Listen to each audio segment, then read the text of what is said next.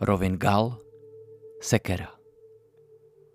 Pole, které se rozprostíralo u mých nohou, vypadalo ospale. V horkém letním vzduchu se jen mírně občas zavlnilo mladé obilí a narušilo dojem nehybnosti. Po staletí a tisíciletí, která toto místo poznamenala, se průběžně měnilo od zarostlých plání přes mokřady, les až do dnešní podoby. Cítil jsem všechnu tu nepopsatelnou energii dávných časů vpitou do půdy. Tady naši předkové žili. Lovili, prožívali své radosti, své malé soukromé příběhy. Zde se rodili a i umírali. A tak to šlo od věků a pokračuje to stále. My jsme také jen předkové našich potomků, kterým jednou tato zem bude patřit. Zadíval jsem se do dálky. Skoro až na obzor, kde se zvedalo malé návrší. Bylo to místo, které jsem dobře znal, i když jsem tady dneska stál poprvé.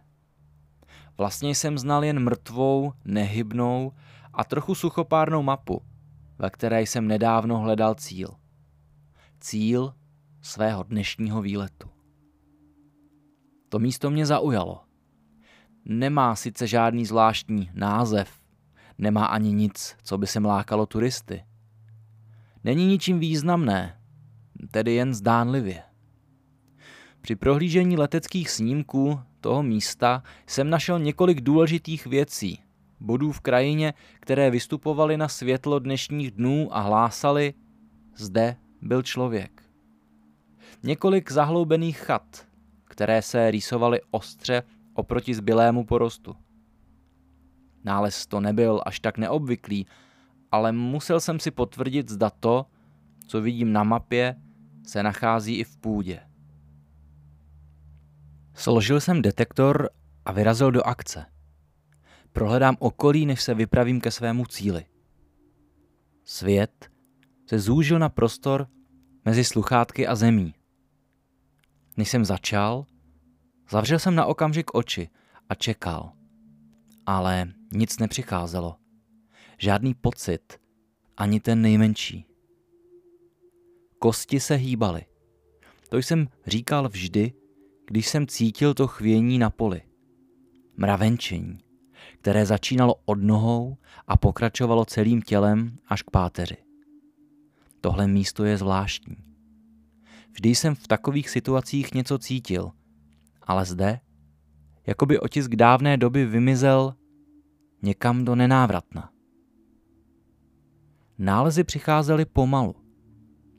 To nebylo nic zvláštního, ale jejich četnost mě zarazila. Keramika, kus za kusem, ukazovala dávný vývoj zemědělské činnosti. Za několik let zde nebudou střepy, jen hlína, ze které možná občas vykoukne malý střípek. Tohle se děje všude. Je to takový malý závod s časem a s lidmi. Co však bylo divné, že jsem stále nic necítil. Vypadalo to, že můj radar oslepl a na dobro se odmlčel, jako kdyby člověk přišel o další ze svých smyslů. Povzdechl jsem si a absenci vzruchu neřešil. Moje euforie nad nálezy převážila to mírné mrazení v zádech z neznámého. Najednou se ve sluchátkách ozvalo ostré pípnutí a pak další. Detektor se rozštěbetal jako zběsilý. Očima jsem zkontroloval display, indikátor cílů šel k mědi. Sundal jsem sluchátka a položil detektor.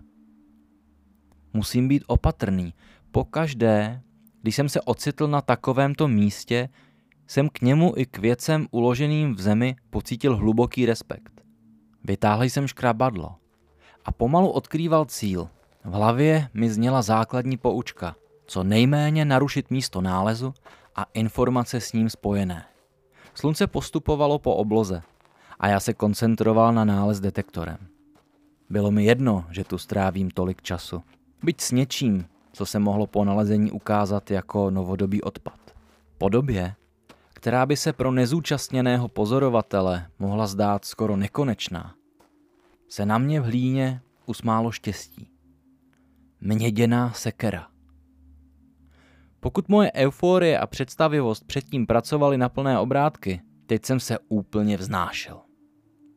Sevřel jsem nález v ruce a zavřel oči. V duchu jsem si představoval, kdo a za jakých okolností ho mohl používat a posléze jej zde zanechat jako němý odkaz budoucím lidem. Přes zavřené oči jsem pocítil, jak se zem pohnula. Instinktivně jsem sebou trhl a chtěl je otevřít, ale už to nešlo. Na mé smysly zaútočily pachy vyčpělého potu zvířat, prolité krve a zvuk bubínku, který byl neodbitný a neskutečný. Neviditelný hráč kroužil kolem mne a zvuk jeho nástroje co chvíli útočil na mé smysly. Tento příval jsem nemohl ustát. Bylo toho na mne moc. Svět se se mnou zatočil a já padal do temné nicoty. Byl jsem zde, ale nebyl jsem tu. Zvláštní stav, který nemohu popsat. Pozorovatel věcí minulých. Rozhlédl jsem se kolem sebe. Na krajinu padla tma a zalila ji do milosrdného závoje zapomnění, jen za potokem na vyvýšení poblikávala světla v několika chatkách. Neklamné to znamení přítomnosti člověka. Zde za potokem ale vládla tma, kterou narušil příchod člověka. Někdo přicházel na toto místo. Havran tuto službu nechtěl, ale stráž u mrtvého byla posvátná od nepaměti. Duše mrtvého se totiž mohla vrátit a ublížit lidem. Zahleděl se na kamenný podstavec, na kterém ležela rozkládající se postava. Netušil, kdy vznikl tento obřad, ale muselo to být hodně dávno. V kameni byly vyryté symboly, které neznal. Je tu správně. Položil luk se sekerou a začal sbírat dřevo. Bude teď oheň potřebovat, protože mrtví nepřitahují jen další duše, ale také mrchožrouty. Rozdělal oheň a vyslal tichou modlitbu k duši země. Zde bude snad vyslyšena. Teď už musí jen čekat. V nepříliš velké vzdálenosti něco zařvalo. Zasténalo a po chvíli utichlo. Po páteři mu v tu chvíli přeběhly snad tisíce mravenců. Zadíval se směrem na kopec. Tam by byl za pevnou palisádou v bezpečí. Je otázka, zda bude někdo naslouchat tomu, kdo opustil mrtvého v jeho poslední noci. Zahanbil by svou rodinu, i svého otce, který zde ležel přikrytý kožešinami na kamenné desce.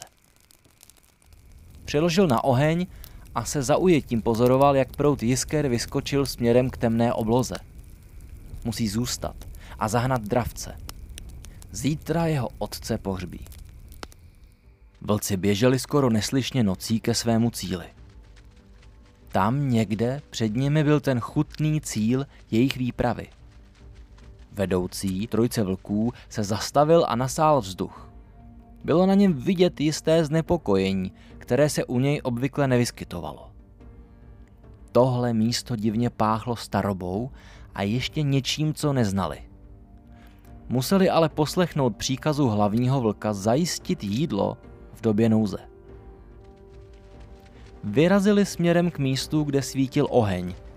První dorazil na prostranství vedoucí vlk.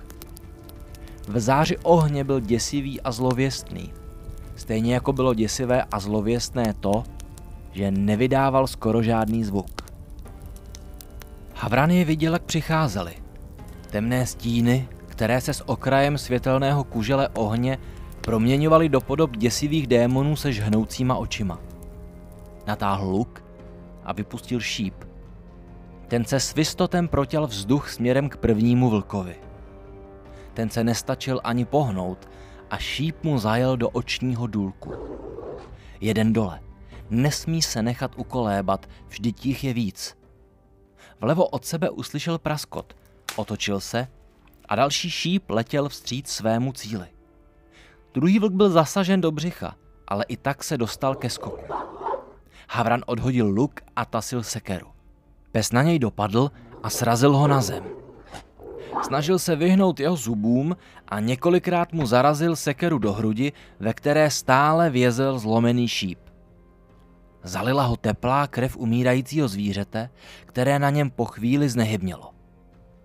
Kousek od něj něco zavrčelo. Poslední strojce. Nemá šanci se dostat spod zvířete včas. Vlk vědom si této situace se k němu blížil. Kráčel pomalu a sliny mu odkapávaly z mordy. Nemohl jsem dál zůstat nezúčastněným pozorovatelem, to už prostě nešlo. Ten muž se již hrabal spod mrtvoly vlka, ale nestihne to. Celýho zápas přijde na zmar a on zemře. Tohle už nešlo vydržet. Snažil jsem se uchopit vlka a zastavit ho. Havran nemohl uvěřit svým očím. Vlk se náhle zastavil, stuhl a zakňučel. Jeho tělo vypadalo, jako by ho uchopila obrovská neviditelná ruka a pomalu ho mačkala a mačkala. Vlk začal ječet a snažil se kousnout neznámého útočníka. Bohužel jeho snaha vycházela na zmar a on pomalu umdléval. Bylo slyšet praskot jeho kostí. Pak stichl a zůstal nehybně vyset ve vzduchu. Byl konec. Havran se vyhrabal spod mrtvoly zvířete a rozhlédl se kolem sebe. Po páteři mu přijíždělo snad sto břitů. Nohy mu velily utéct. Na tom, co viděl, nebylo nic přirozeného. Prostranství bylo osvětleno s komírajícím ohněm, který odhaloval zkázu slídičů. Jejich krev se vsakovala do kopce a ten ji pil jako žíznivý. Z ruky se mu vysmekla sekera a padla se zaduněním na zem. Stejně by mu nebyla co platná proti tomu, co zde viděl. Havran se roztřásl a začal šeptat modlitbu. Mlčky jsem stál vedle toho muže, kterému jsem zachránil život. Ruce a nohy se mi třásly. Je to skutečné? Jak jsem mohl uchopit vlka a zabít ho? Cítil jsem na svých rukou krev a vnímal paniku dávného lovce, která byla stejná jako ta moje. Zavřel jsem oči a přál si odsud odejít. Tolik jsem chtěl být už zpátky. Od nikuť vyšlehl oheň a pokryl celý prostor kolem mě. Instinktivně jsem si zakryl rukama obličej a začal křičet. Propadal jsem se směrem ke světlu. Tohle ukončení snu nebylo vůbec příjemné, teda pokud to byl sen. Probudil jsem se na zemi vedle svého detektoru s hlavou v dlaních. Utřel jsem si spocené čelo a zadíval se na své ruce. Chvěli se a dlaně byly vlhké od potu z čela. Slunce vysoko nade mnou vypadalo, že se na své cestě po nebi ani nepohnulo. Postavil jsem se roztřeseně na nohy a děkoval Bohu, že jsem teď a tady, ve své době a nemusím prožívat to, co zažil ten lovec. Zvedl jsem ze země sekerku, uložil ji do brašny. Pro dnešek končím. Tak silný nález jsem nečekal. Večer zavolám archeologovi a oznámím mu vše. Teda kromě toho příběhu, který se mi stal. Nebo nestal?